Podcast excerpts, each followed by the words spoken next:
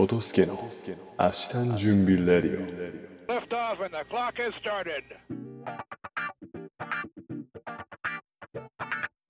にせんにじゅうさんねんしちがつとおか、皆様いかがお過ごしでしょうか。トトスケです。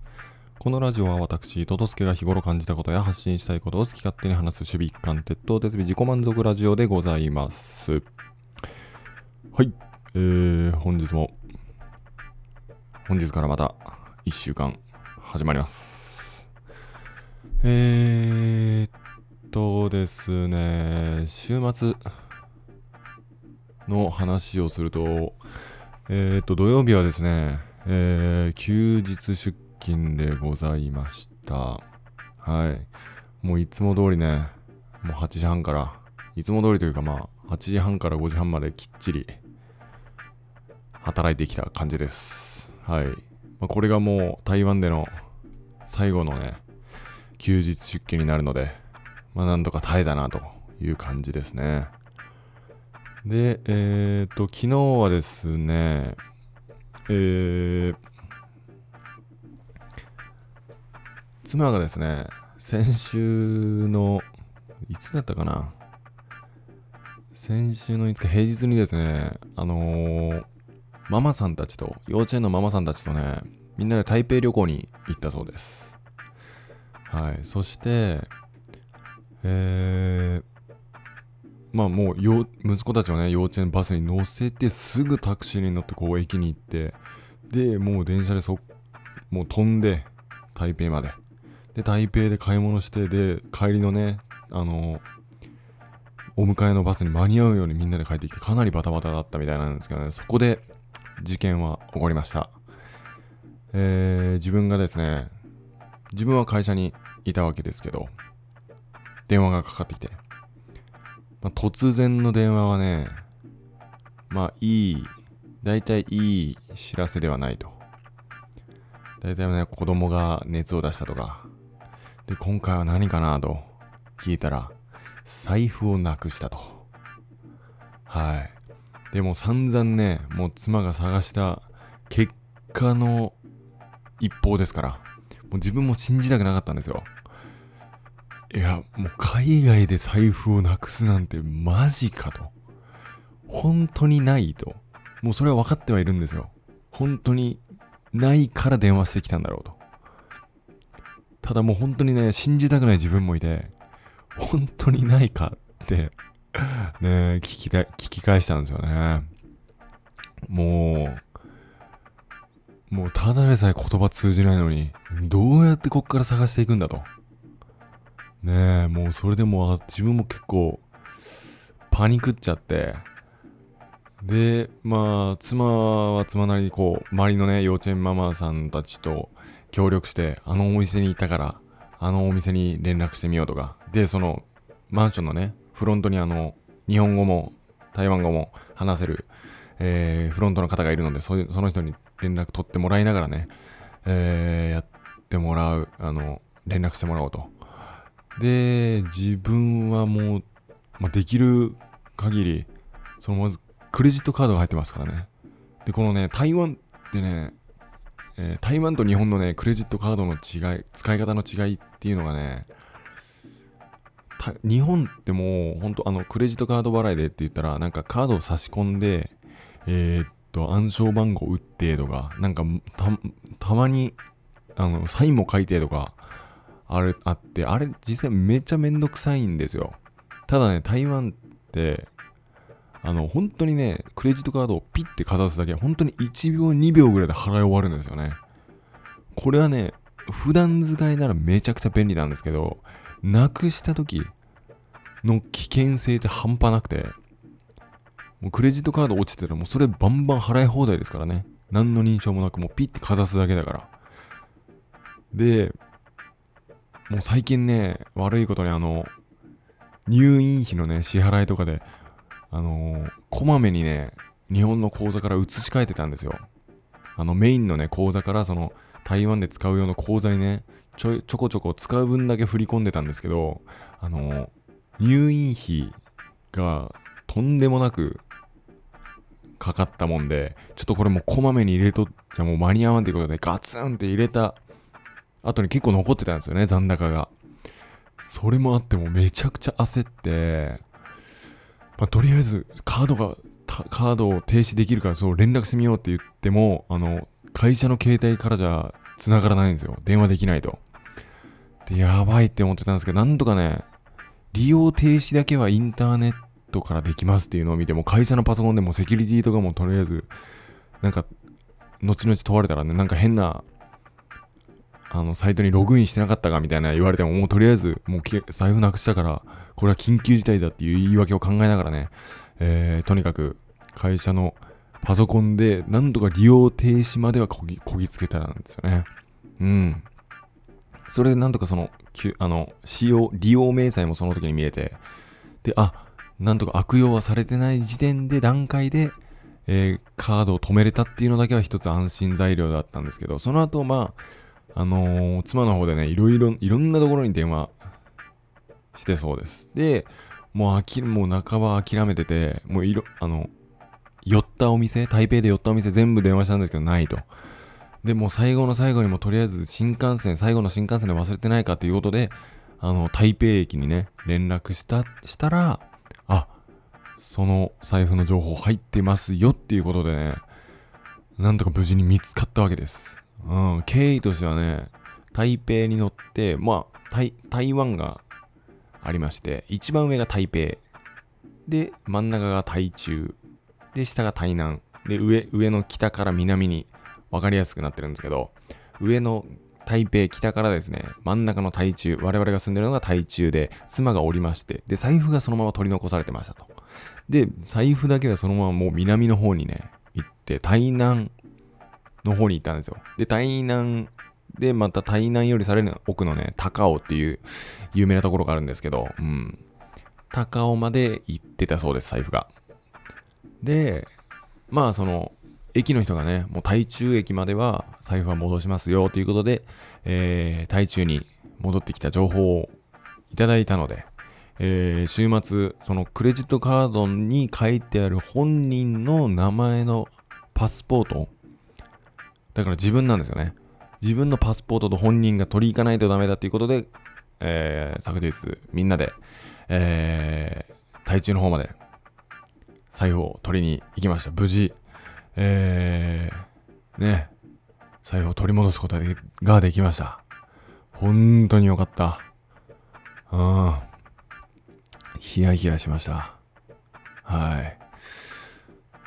い。で、えー、っと、まあいろいろコストコだったりよって、で、お買い物して帰ってきて、夜はですね、あのー、台北、あ、違う違う、台中、あ、あるご家族と一緒にね、夜ご飯を食べに行ったんですよね。そう、で、なんかね、あのー、その人っていうのが自分が、あのー、日本にいる頃から、日本にいる頃から、あの、ツイッターをね、フォローしてた人なんですよ。っていうのも、あの、台湾に行くかもしれないと。その自分が日本の会社にいる時点で台湾に出張するかもしれない。で、台湾の情報なんか集めないといけないなぁと。で、台湾は台湾でもどこかわかんなかった。で、その後台中に住みますよっていうことが決まった時点でも台中の情報をなんか発信してるいのし発信してる人はいないかって探しててですね、そのある人を見つけたんですよ。まあ、シーポさんって言うんですけど、シーポさんっていう人のアカウント、シーポさんっていうアカウントを見つけて、で、その人が台中でのこう、イベントとかを結構発信してたんですよね。で、その人の見たら結局、結構勉強になって、で、台湾はこういうところがあるみたいな、こういう風な、で、特に台中はこういう感じですみたいなのを発信してるから、すごい勉強になって、ずっと見てたんですよね。で、その後妻にも教えて、で、この、まあ、一緒に渡航するからね、この、この人の見てたらちょっと台湾のこと、体重のことがわかるよと伝えてて、で、それからですね、まあいちねんぐらいか、経った後にその家族が来て、で、そしたらこう、日本人ママさんとね、えー、つながりでですね、そのシーポさんっていう人も元、もともとに、いや、日本人で、で、旦那さんが台湾人で、その国際結婚してるんですよね。そうで、そのママさんのつながりでですね、そのシーポさんとつながったんですよ、妻が。で、たまたまなんかお買い物してる時に、前ね、お買い物してる人に時に、あ、あれシーポさんだっていう、知ってるママさんがいて、で、我々からしたらもうほんと、なんかな、もう一種の有名人なわけですよ。うん。で、その人と一回写真撮ってもらってるんですよね、妻が。シーポさんに会ったよ、つって。でも自分もうめちゃくちゃすげえ、もう本当に、ねえ、今これ、妻が会ったよっていう人で驚くレベルとしては、本当に大谷翔平と写真撮ってきたとか、そんぐらいの感動なんですよ、本当に自分からしたら。すげえなぁと。よく会えた、よく写真撮れたなぁっていう感じで、なんか感動して、で、そこがその、妻とね、そのシーポさんが繋がってました。で、ちょいちょいね、なんか遊びに行くようになって、で、昨日もね、自分があの、えー、退、あ、休日出勤っていうことで、妻がどうしようかって言ってたら、そのシーポさんのご家族がね、私たちここに行くから一緒に行きます、行きませんかということで、こう、自分の妻と子供たちをね、連れてってくれて、一緒に遊んでくれて、昨日遊ん、そう、あ、土曜日か、遊んでくれて、で、そして昨日、またあの、ご家族でまた一緒に食べません、ご飯食べませんかということで、昨日の夜ね、あの、そのシーポさんご一家とね、ご飯を食べてきました。うん。いや、すごい、もう自分としてはね、もうなんかすごい、つながりだなぁと。こうやってこうなんか今ね、どんどん人と人はもう本当にネットでね、つながってね、現実でもこうやってなっていくんだと。マッチングアプリってまあ本当にこういうことなの。マッチングアプリじゃないですからね、自分は。自分たちのは。あ、本当インターネットでつながるっていうのは本当すごいことなんだなぁと。改めてね、実感しました。はい。で、その人はね、娘さんがふたりいて、よんさいとにさいかな？ よん 歳といっさいかな、うん。で、上のお姉ちゃんが可愛くてね、もう息子がデレデレでしたね。うん。もう昨日も一緒に遊んだし、今日も一緒に遊んで、まあちょっと慣れたっていうのもあってか、もう、で、特にね、もう今日、あ、昨日か、ご飯、最初に自分たちがついて、あのー、後からね、そのシーポさんご一家が来たんですけど、もうあからさまにのぼせ上がってましたね、息子が。うん。うん、もうデレデレ。もう男だなぁと。息子も男だなぁってね、感じました。はい。そんな、週末でございました。はい。えーっと、あ、そうだ。それでね、まあまたあの、家族、あの、息子のね、話なんですけどね、えー、そのた、台北、あ、台中にね、財布を取りに行くの時に、あのー、もう息子がね、その、もう、ふざけてかなんかで、えーとか言って倒れ、もう、そこら辺の地面に倒れるんですよ。とかもう、地面をこう手に、手をね、地面にバーンとかやって、もうめっちゃ汚いんですよ。もうだからもう本当にやめてと、妻が散々言ってて。で、もう最後の最後に、もう本当にまた手をね、地面にバーンってやって、まあもう本当子供らしいっちゃ子供らしいんですけどね。もうそれも何回もやるもんだから、もう、もう本当に汚いからやめてって言って、もう妻が。で、そしたら、その息子も拗ねて、もういいみたいな。もういいもんって。そっから、もう今日はととと寝るって言ったんですよ。もういっつもね、毎日毎日もう、もうカカがいい、カカがいい、お母さんがいいと。カカがいい、カカと一緒に寝るって言ってるのに、怒られた時だけ、もういい。今日はととと寝ると。もう、お、いいね、と。で、自分もね、ちゃんともう、あれ、映像を撮ったんですよね。昨日ちゃんと転送できてんのかな。あ, 怒っあ、ちゃんと撮れてますね。うん。怒ってる息子の写真を、あ、映像を記録してね、あ、昨日見せるの忘れてたな。そう。で、えー、で、今からコストコに行くんだと。でね、いろんな試食があって、試食の時に、その手、汚れた手をね、食べたらバイキン入るよと言ってて、でそしたら息子がその分かった、じゃあコストコに行ってもう気食をもらう前に手を洗うと、自分でって言ったら、ああまあじゃあ妻もまあまあそれならいいよと、ちゃんと綺麗になるならで、そこで息子はね仲直りできたと、仲直りできたから、うん、じゃあ今日僕はあのカカと寝ると言い出して、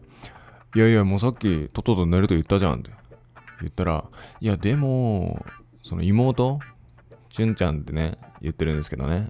チュンちゃんチュンちゃんいつもた人を叩くからな、チュンちゃんがトトと寝た方がいいよって言い始めて、なんかねほんと自分と寝るのがほんと罰ゲームみたいな感じなんですよね、この家では。うん、なんか悪いことしたらトトと寝ないといけないみたいな、そういう感じの扱いをされてるんですよ自分はね。あでその日ちゃんといいことした人だけがカカと寝れるみたいな、うん、なんか罰ゲーム化してるんですよね。でなんだかんだ言ってね、結局自分は一人ぼっちで寝てるんですけど、みんなね息子も娘もねあの妻の方にコロコロコロコロ転がってってぎゅうぎゅうの状態でね、妻は苦しみながら寝てますけど、ああその点私は一人寂しく優雅に、えー、寝させていただいております。はいっていうね、そう息子の罰ゲーム化している私の私との睡眠でした。はい。えー、っと今日の日本語行きたいけどちょっと喋りすぎたので今日はこの辺にしときました。しときましょうか。ということで、今日はこの辺で終わりだと思います。ありがとうございました。